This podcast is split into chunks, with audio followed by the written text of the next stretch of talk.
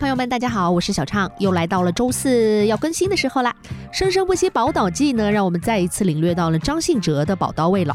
以前的歌手基本功呢是真的扎实，你以为他很久没有发片，或者是许久不出现在公众视野，但每每看到他出现呢，声音还是那么的熟悉，旋律一秒拉回到自己的初恋。听说哲哥今年又要开巡回演唱会了，今天呢还听到张学友六十加巡回演唱会开始启动。当歌手的福气就是在自己五六十岁的时候还能够开演唱会，甚至七老八十哦。这不仅是对自己体力、精力和唱功的肯定，也是市场和岁月对歌手的肯定。张信哲、张学友就是这样的歌手。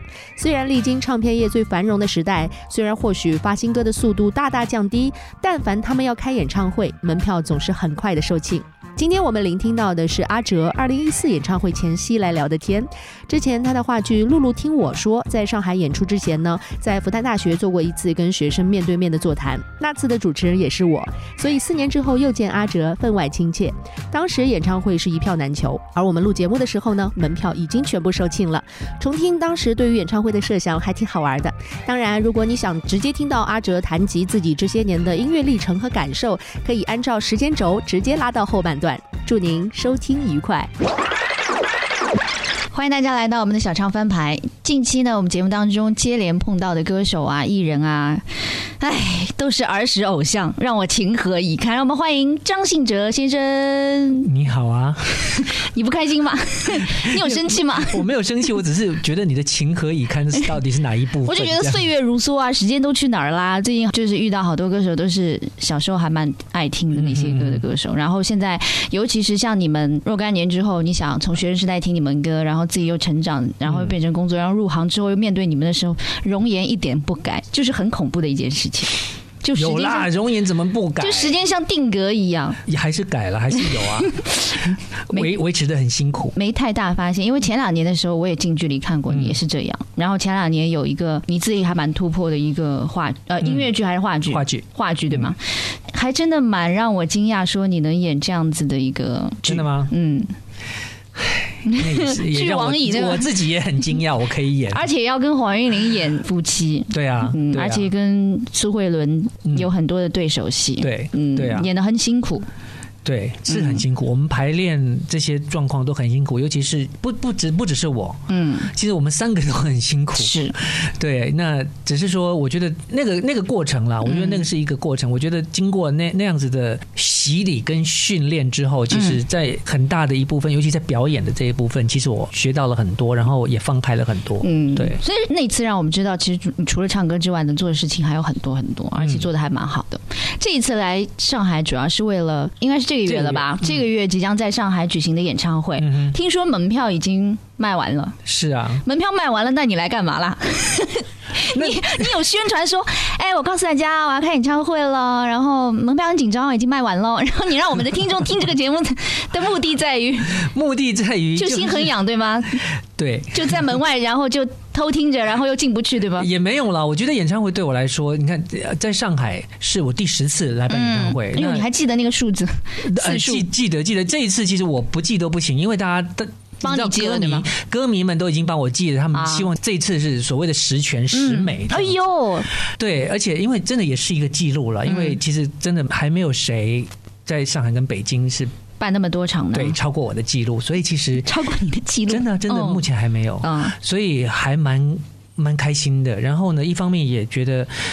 呃，不管票卖不卖卖完，嗯，其实演唱会或者说发片等等这些所谓的宣传活动呢，它毕竟是我跟大家的一个再见面的另外一个方式跟管道。所以，呃，我其实还蛮蛮，我还是会蛮珍惜这样子的东西。所以，虽然我我我们现在这个可以不要管门票这件事情，我也不用管。听我们节目的人，听我们节目的人在想啊，原来阿哲要开演唱会了，门票又卖完了，你们就听着吧啊，到时候到门外就。站着在门外偷一听，跟黄牛打打交道，然后到处搞搞票，就心里很痒的一副样子。呃，对，那但是如果真的真的有帮助的话，我我我也希望啊。那但是其实呃，我本来说实在的，不是希望在大舞台办，因为大舞台位置总是比较少嘛，有限。嗯对对对，但是奔驰中心又抢不到。订不到，对啊，你就跟人家订喜宴的人一样，要敲时间敲不到，对啊，对啊，嗯，对啊，那谁抢了你？我们去跟他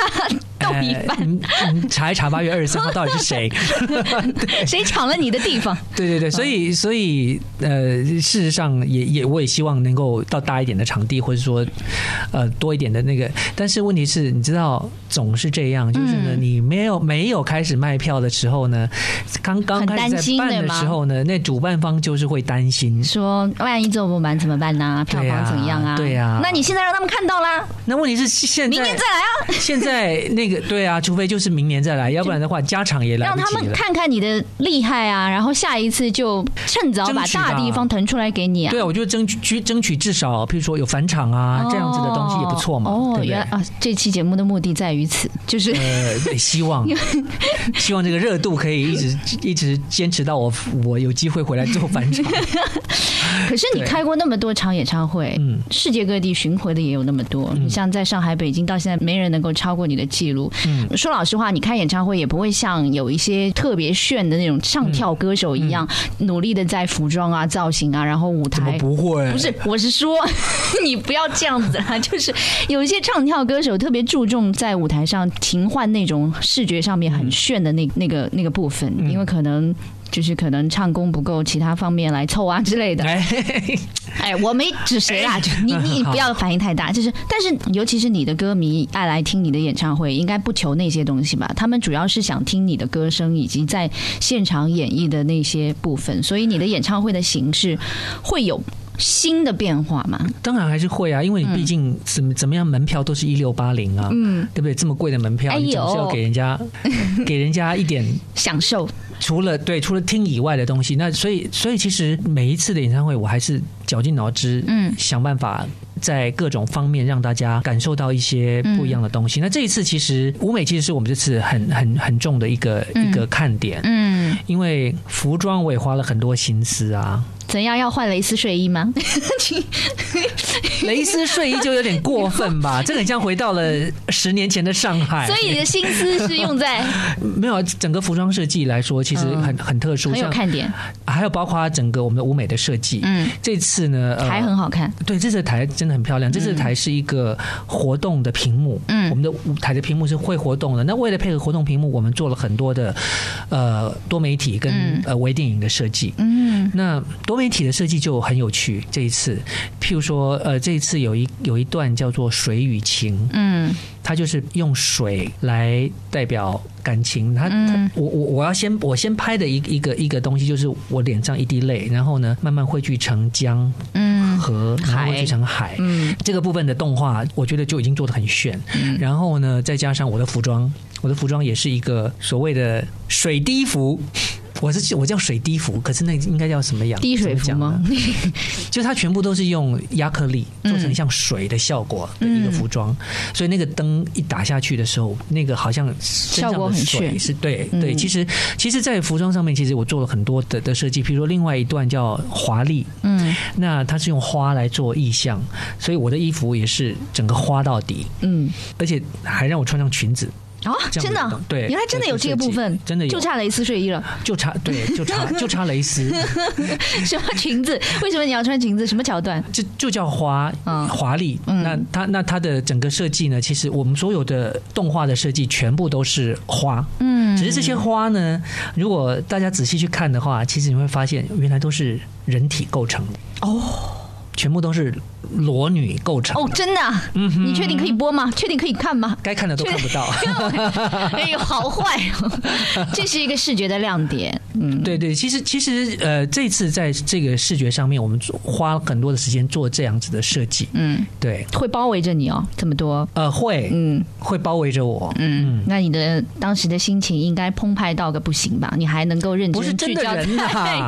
我说的是多媒体的设计，好吗？你刚刚讲的。有这么多？对啊，多媒体，多媒体。好了，那下次换真人嘛？呃，有突破，尺度可能会过不了。哟，你会怕尺度？我刚刚以为你讲的很嗨的、很开心的时候。但但是真人的尺度，我我我还是怕过不了。OK 吗？就 OK 啊，你 OK？对啊。好，那下一次大家都是成人了，有什么好啊？对。好了，那你现在开演唱会还会有那种紧张的？会激动的心情吗，紧张，就是你已经。老将出马，你紧张在哪里？我的紧张不是在害怕，嗯，或是说怯场，而且而且有很多歌手，我跟你讲，他们也不知道当时出票情况怎么样，害怕走到台上灯一亮，就是有一些那个上座率很惨淡的演唱会呢，整场就是灯也不敢开，因为怕到看到眼前的状况。我其实不太在乎，你都已经知道票已经卖完了，那就肯定现场会很没有。我也有遇过那个票房很惨的的情形哦，真的。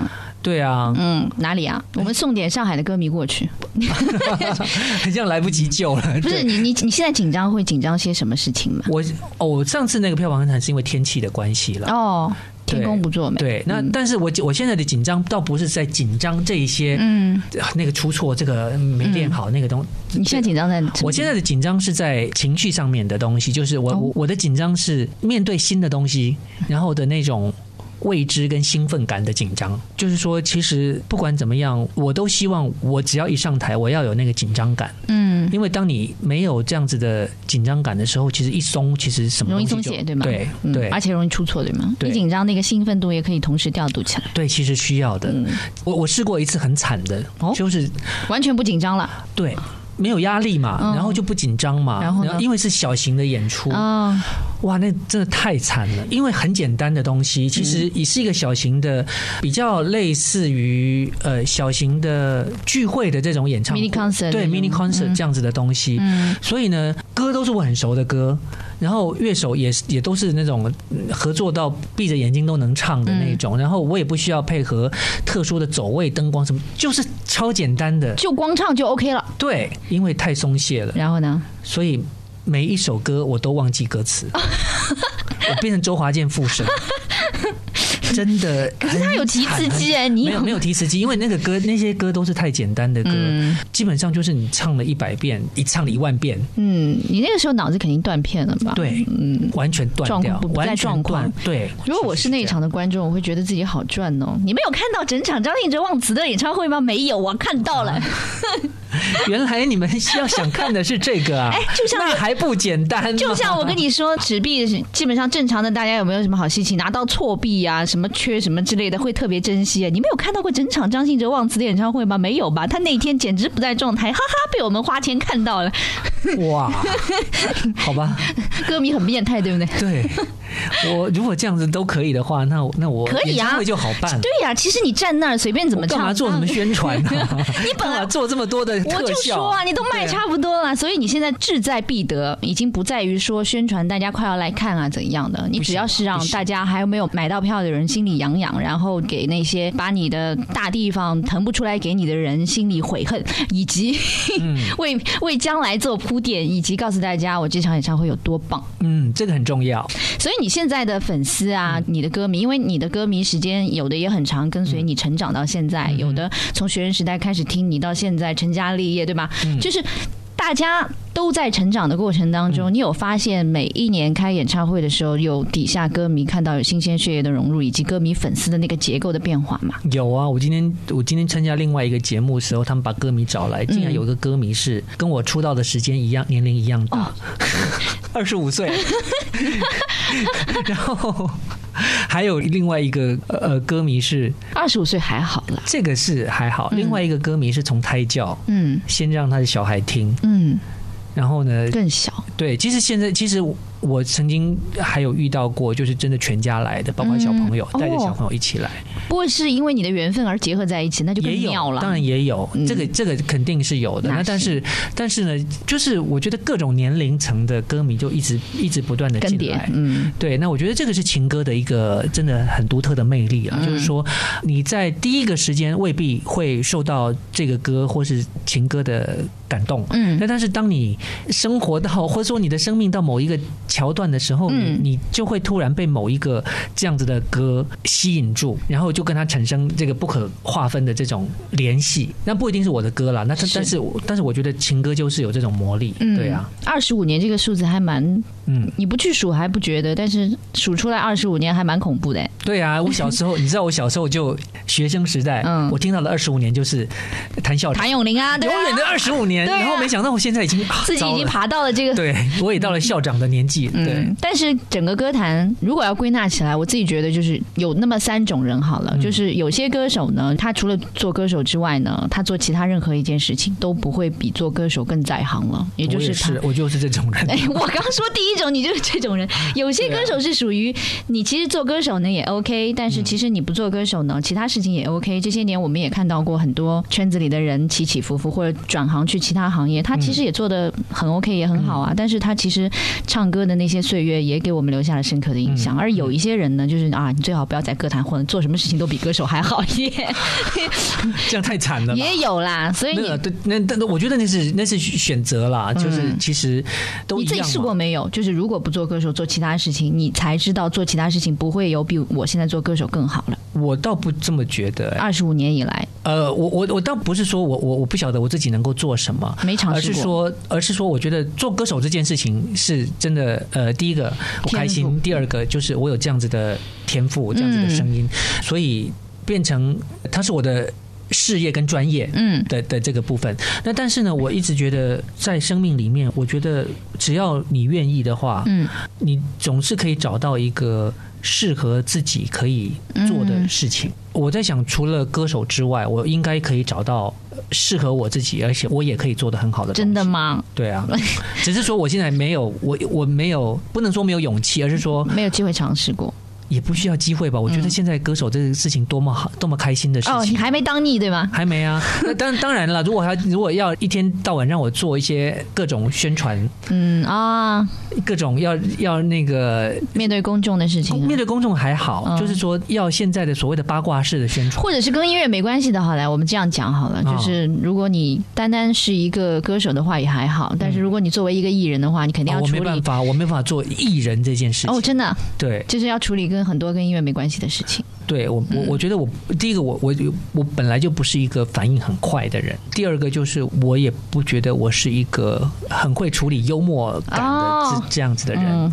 所以就是你不是综艺挂的，我不是懂了。对你，你让我成为一个艺人的时候，哇，我觉得那个压力好大，而且一点都不好笑。所以做好一件事就够了，对，就是唱歌，对，嗯，而且你现在还没有腻，关键是就还没，还没，嗯，那你有彷徨期吗？就是到某个阶段，因为你一定有非常巅峰的时刻，以及突然之间又觉得啊，好迷茫，好彷徨，也不会，哎，嗯，没有，就是以以以所谓的我们所谓的低潮、成功、失败来论的这种高低潮，嗯，因为我本来就没有明星梦嘛。我进这一行其实只是真的真的，一开始就是只是因为喜欢唱歌，然后有机会被推荐到唱片公司，嗯，所以我那个时候其实也完全没有想说我要成名，我要变成一个民歌手这样子，民歌星。可是你当初第一次跟阿潘合作的时候，就哇这么超级，对啊，所以那个那个真真的是我那个经历，我完全没想到，而且你当时这么年轻，对啊对啊，所以这些都是意料之外的这个事情。收获。那所以呢，其实我对于唱歌、对于音乐这件事情，就是我没有所谓的一定要在什么位置，我只要。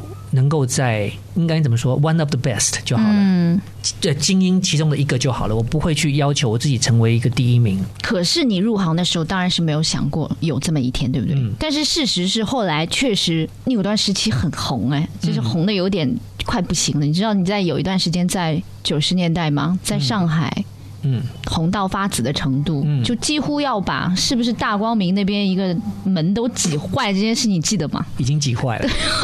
我在上面躲了八个小时才出来。就是人可以没有设想说，我一定有目的性或企图心的说进这一行，我一定要怎样。但是当那个事情突如其来的时候，当你已经得到的时候，你知道那个心态会有有变化，以及当时以你的阅历或者年龄来讲，承受住了这个东西之后，嗯，如果再有低潮或者再下来的话，一定会有起伏吗？那个时候你心态会有落差吗？那个时候已经已经过了。哦，已经我觉得，我觉得我很幸运的，就是说，第一个，我在我在滚石这样子的一个嗯环境里面，滚石里面什么大哥大姐没有啊，什么一哥一姐都在滚石。嗯。第二个就是我出道那一年，呃非常辛苦。嗯，我三月发第一张专辑，嗯，十一月就去当兵，嗯，那这个中间呢，三月、九月、十一月各发了一张专辑，然后我中间去嘎了两个连续剧跟两部电影，嗯，所以那个那个那个时期，其实才是对我来说是一个这种膨胀期。你知道，每一天没天没夜的每天工作，就是我醒了就是工作，嗯，各种工作，然后呢，你也知道你自己一直在往上冲，但是问题是，当你想当你想要耍大牌的时候，耍过吧你？没有，其实我我觉得不是耍大牌，而是说当你被这些工作压力冲昏头的时候，冲昏头的时候，其实我身边的工作人员当你是个屁，因为 真的，因为他们。他们带过，他们见多了，他们带的都是更大牌的，都是乐坛的教父级的这种教父教母级的。管你是他们在屁孩，是他们在时刻提醒你说：“看你今天哟，对，总有一天的。”其实是真的吗？对，我觉得，我觉得还好，我是在那样子的环境，而且真的就是你，你再红嘛，你再红，我就去当兵了。timing 不好，谁管你啊？谁管你红不红啊？对不对？所以你回来之后，就一切都变了吗？还是你自己觉得啊，天地都变了，我的位置在哪里？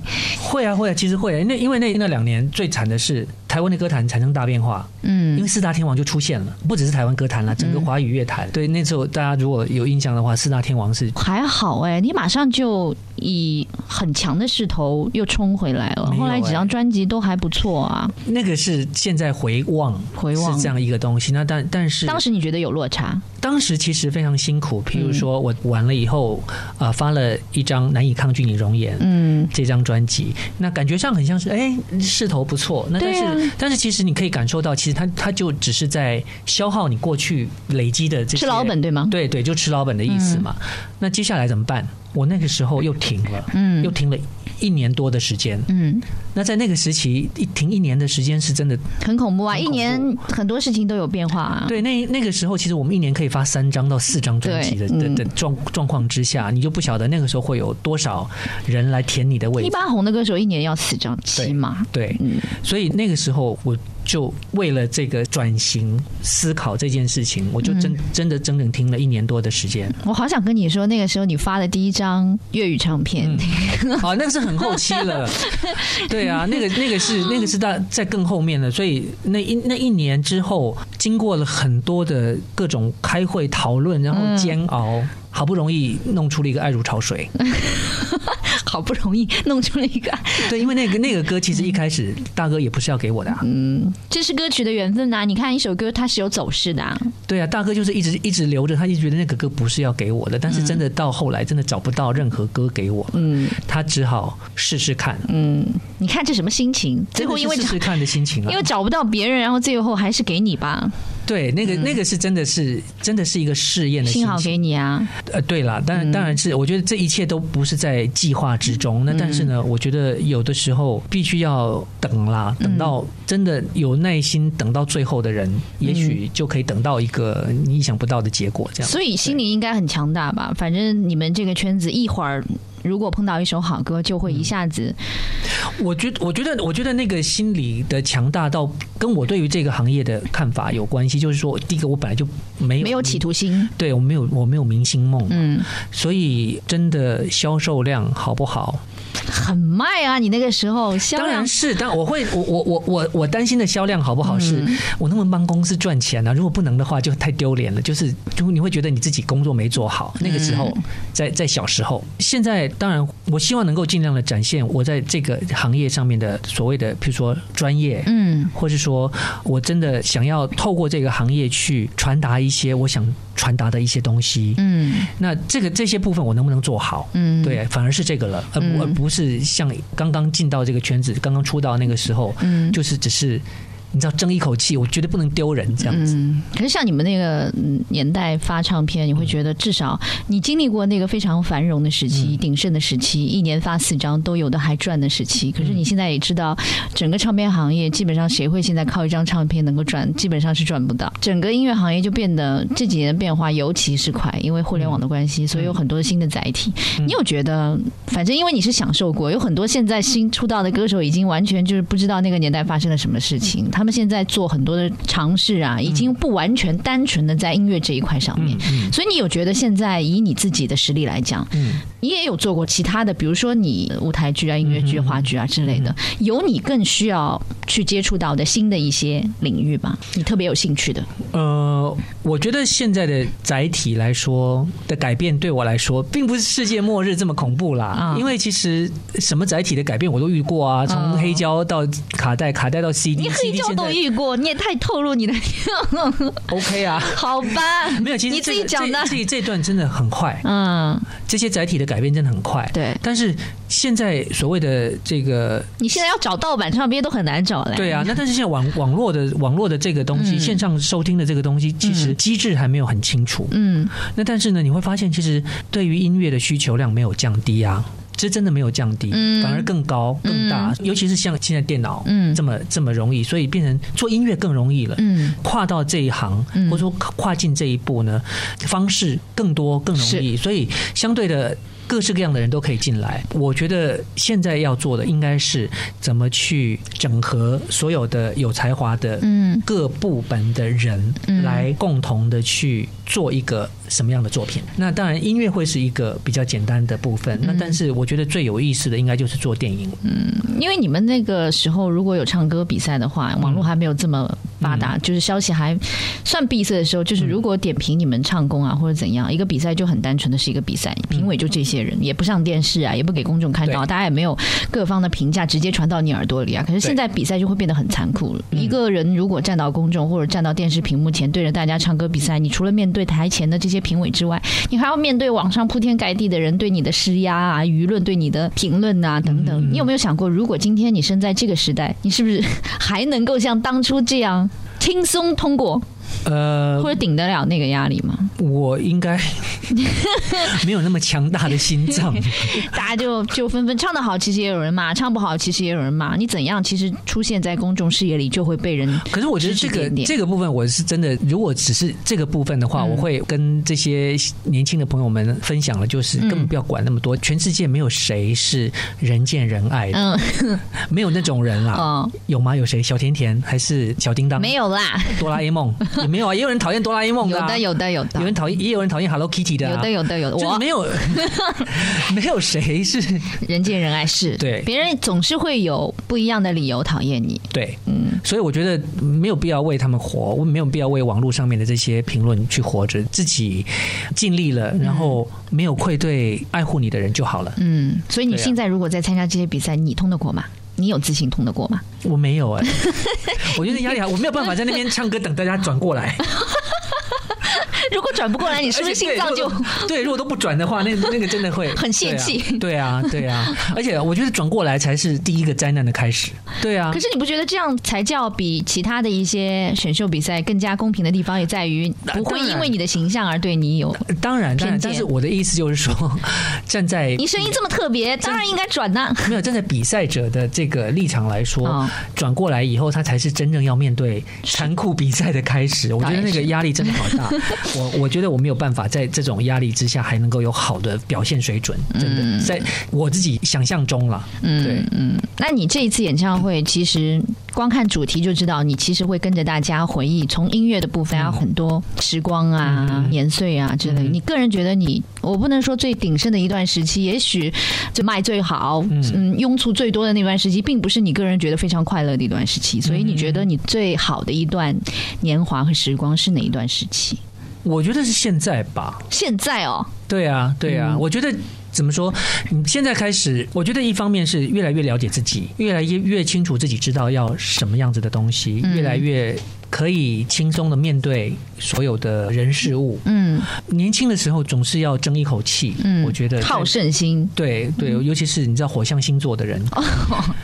绝对不能输。嗯，那当当然，我也也不是说一定什么样子的都要赢，而是说对于自己的工作，对于自己做的事情，就会特别的跟自己较劲，不能容忍接受犯错。对对对。那现在其实我觉得让自己松下来，然后呢，不要对自己太苛求了，会很累。对，嗯，对。所以我觉得现在现在对我来说是一个相对来说最。对，最轻松的。嗯，那个轻松不是说我可以躺着什么都不管，而是说在心态上面，在面对所有的事情上面来说，是一个轻松的态度。嗯，而且知道自己要什么之后呢，就会知道什么东西自己够得着，什么东西自己是够不着。对 对对，千万不要去追那些自己够不着的事情。当然有梦是很好的，但是呢，呃，在实现梦想的过程，一方面就是在了解自己。嗯，那当你越了解自己，你就会越接近你真实的那个实际的梦想，而不是永远在追一个你追不到的梦。所以演唱会应该会很舒服的，大家看到你一个状态，不是那种，比如说年轻时看演唱会，哦，拼了，不管怎样拼了，蕾丝睡衣拼了，拼了还是要拼啦，对，拼还是要拼。那但是呢，那个拼倒不是为了。争一口气拼，而是因为你爱这个事情，爱爱唱歌，爱那个舞台，所以你就跟他拼了。这样，我是不是全程太多蕾丝睡衣，大家会很期待啊？就没有 就没有蕾丝睡衣这件事，好吗？好吧，我们的节目宗旨呢，就是让大家在这期节目结束之前呢，告诉大家门票反正已经卖完，自己看着办。就是买到票的人，我们就羡慕一下。到时候八月二十三号，对吗？八月二十三号，我们在上海大舞台见。对。然后希望阿哲能够以最好的状态带给我们上海歌迷，因为你知道上海歌迷对你的意义特别重大，而且他们跟随你这么多年，非常的死忠，对，永远支持你，对吗？对啊。所以希望你有很好。呈现给大家，然后也不用祝你这个什么大卖啊之类，反正已经卖完了，那就祝我顺利就好。祝你顺利，然后希望那些场地方以后睁大你们的双眼，钛合金口音，下一次给他腾足够大的地方，然后我们再去支持。谢谢，好吗？谢谢阿哲，谢谢你，拜拜。拜拜。我爱你是多么清楚，多么坚固的信仰。